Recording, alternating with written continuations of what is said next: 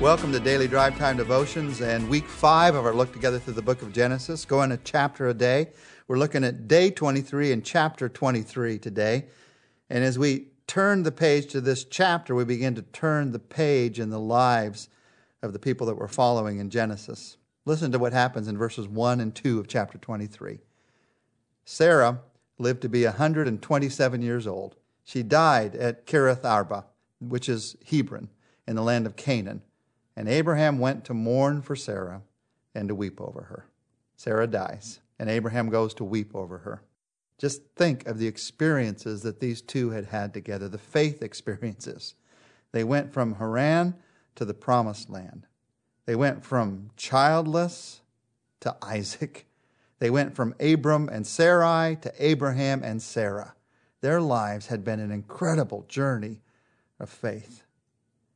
And Abraham goes when his wife dies and he weeps for her.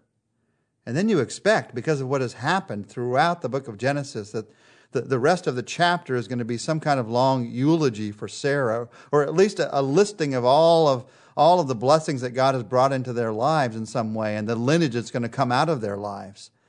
But instead, the rest of this chapter, chapter 23, is about a land deal. I want you to listen to what happens. It's going to sound very detailed to you, and you're going to wonder, why is God talking to us about this? Listen to what happens. Let me go through the details, beginning in verse 3 and down through verse 20, and then let's talk about why this happened. Here's the story of what happened that day. Then in verse 3, Abraham rose but from beside his dead wife and spoke to the Hittites.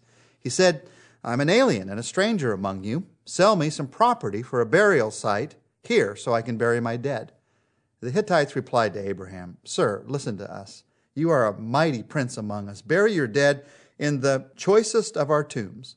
None of us will refuse you his tomb for burying your dead. Then Abraham rose and bowed down before the people of the land, the Hittites. He said to them, If you're willing to let me bury my dead, then listen to me and intercede with Ephron, son of Zohar, on my behalf. So he will sell me the cave of Machpelah, which belongs to him and is at the end of his field. Ask him to sell it to me for the full price as a burial site among you. Ephron the Hittite was sitting among the people, and he replied to Abraham in the hearing of the Hittites who had come to the gate of the city, No, my lord, he said, listen to me. I give you the field, and I give you the cave that is in it.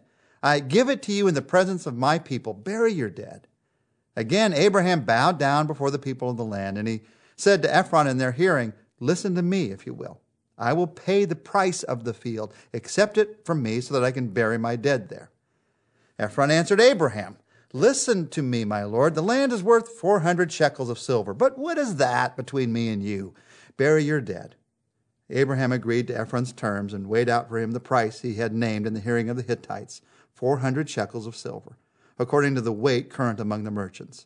So Ephron's field in Machpelah, near Mamre, both the field and the cave in it, and all the trees within the borders of the field, was deeded to Abraham as his property in the presence of all the Hittites who had come to the gate of the city.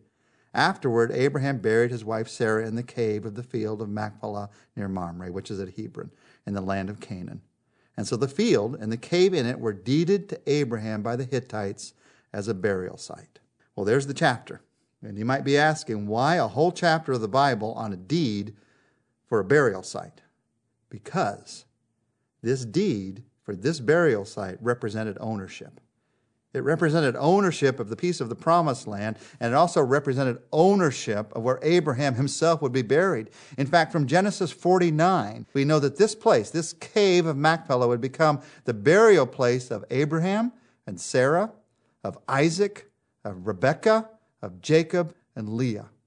And all through the Old Testament, we're told that God is the God of Abraham, Isaac, and Jacob. This is their burial place. And so, very clearly, we are told in this chapter this burial place of the patriarchs of the Jewish faith, it is not owned by Israel's enemies. There was a deal made, a land deal made, and this place is owned by the Jewish people. Now, there's an, there's an interesting lesson in this. The Hittites that day wanted to give to Abraham this burial site, and Abraham insisted on buying it. He didn't know, he did not know that we'd still be reading about it today. He didn't have any idea how important it was, but he knew that it was important. And he knew that if he allowed someone to give him this site where his relatives were buried, that they would still have ownership because they made it as a gift of a place that he needed to own. They would still have responsibility, and they would use that responsibility potentially even against him. Here's the lesson in this sometimes a gift is not really a gift, many times a gift is an obligation.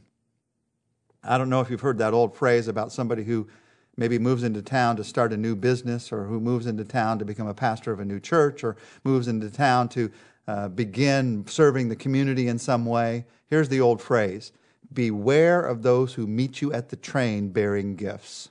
Now, gifts are a good thing, but sometimes the people who first meet you with gifts, they're not wanting to give you a gift. They are they are wanting to in some way tie you to them. They're wanting to build a responsibility. They're trying to buy something for the future. So there are times in life when it's a great thing to accept a gift and to enjoy a gift. But there are other times in life when I need to take responsibility. You need to take responsibility and say, no, I appreciate the offer, but before God, this is my responsibility. And so before God, I must give, I must pay, I must do this. I can't let someone else do for me what God has asked me to do. And before we leave this, it's just a story about a cemetery that's bought this day. Before we leave this, there is another incredibly important truth behind what's going on here. It's the remembering of those who have died, and the fact that the place of burial is a very important thing to those in the Jewish faith. And I would just say that you and I, who are completed Jews, now believers in Jesus Christ, we could learn something from that. I've noticed many times that when it comes to cemeteries, people don't go there often. Some do. When it comes to funerals, some people come, but a lot of people who should be at that funeral aren't there. I know why it is. We're, we're busy. We're busy with life now. I also know that underneath it, for some of us, we don't like to think about death. We don't like to be reminded of our own death. And so we don't take time to remember. Because we're busy or because we're afraid, we don't take time to remember those who are already in heaven. That is a mistake. Because we're headed for heaven. That is a mistake because this life is not all there is. And living as if this life is not all there is. One of the good things about a cemetery, one of the good things about a funeral is reminding myself that there is more to life than here and now. And as we talk about cemeteries, as we talk about funerals, I just want to remind you that there is a moment when a cemetery is an exciting place. Remember, Jesus was resurrected out of a cemetery. And remember, there will come a day when our bodies, your body, my body as a believer in Christ, we will be resurrected as well. Never forget that at the end, one of the most exciting places to be is going to be at the cemetery. That's where the greatest excitement is going to happen. Because a cemetery, a funeral, is not just a place to look back, it is a place to look ahead to what God has. That is why it was important to Abraham that day to buy this burial place. That is why it should be important to you and I to remember not just those who have died, but to look forward to being together forever in eternity. Jesus Christ, as we take a moment to talk to you, we want to tell you we are grateful that you were resurrected out of a grave and that one day you will resurrect us out of those graves. In the end, Lord, we will spend eternity together with you. And a cemetery, a funeral is just a reminder of the fact that we are transitioning towards that place where we will spend eternity with you. Lord, help us all to know you. If somebody's listening to this who doesn't know you yet, who doesn't know for sure that they will be with you, I pray right now that in their hearts they would say, Jesus, I want to be with you. You want to be with me? I want to be with you. I trust you for salvation. I trust you for eternity. I trust you for my life. And Lord, we look together towards that day when we will be with you forever. In your name, Jesus, we pray. Amen. Join us tomorrow as we look at chapter 24. We're going to learn some amazing lessons about success from a servant of Abraham.